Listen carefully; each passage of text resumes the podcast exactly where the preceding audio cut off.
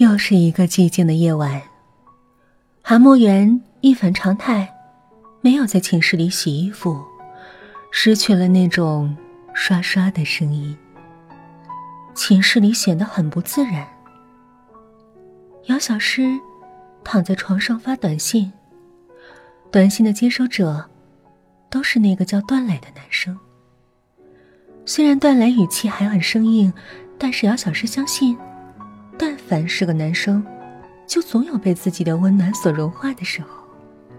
他捏着手机自言自语的说：“孙颖，你真傻，我怎么可能真的帮你呢？既然你是段磊的女朋友，我怎么能让你继续活下去呢？只有你死了。”才永远不会妨碍我。寝室的门打开了，韩慕园喘着粗气走了进来，手里还捧着一杯奶茶。姚小诗急忙问：“孙颖的尸体处理好了吗？”韩慕园点点头：“放心吧，我在处理尸体方面是个高手。他的姐姐不就被我神不知鬼不觉的处理掉了吗？”姚小诗满意的笑了，她接过韩慕言手中作为答谢的奶茶，喝了一口，还是我喜欢的口味。看着姚小诗大口喝奶茶，韩慕言说：“姚小诗，谢谢你，这次把一切都告诉我，还帮我除掉了对我虎视眈眈的孙颖。”不过，我毕竟是个杀人犯，你这样帮助我，心里就没有愧吗？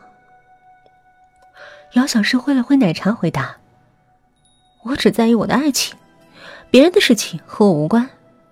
虽然我知道你是个坏人，孙颖是好人，但又有什么关系呢？”韩墨言的嘴角划过一丝冷笑。你果然是没有正义感的人，你谋害了孙颖，还抢了她的男朋友。你这样的人活在世上，还有什么价值啊？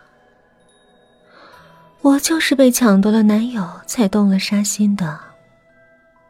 我最恨的，就是第三者。姚小诗猛然感觉到了危险，他心中一动。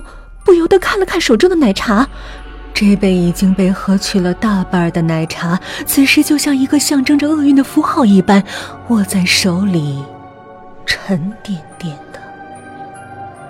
终于，姚小诗叫了起来：“你不会在茶里下毒了吧？”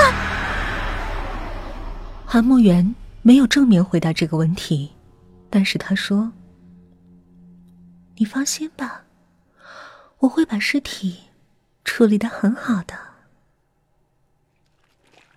说完这话，他取出了床下的盆子，又开始了新一轮的搓洗。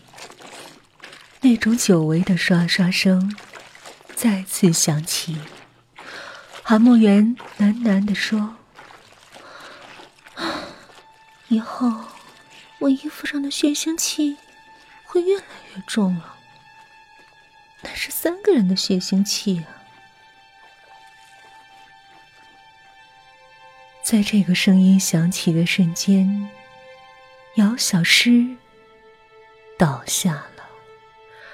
他手中的奶茶像血液一般溢开，散发出午夜的味道。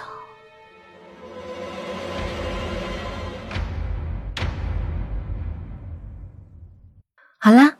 本期的故事，洗衣服的女生就到这儿，我们下期再见。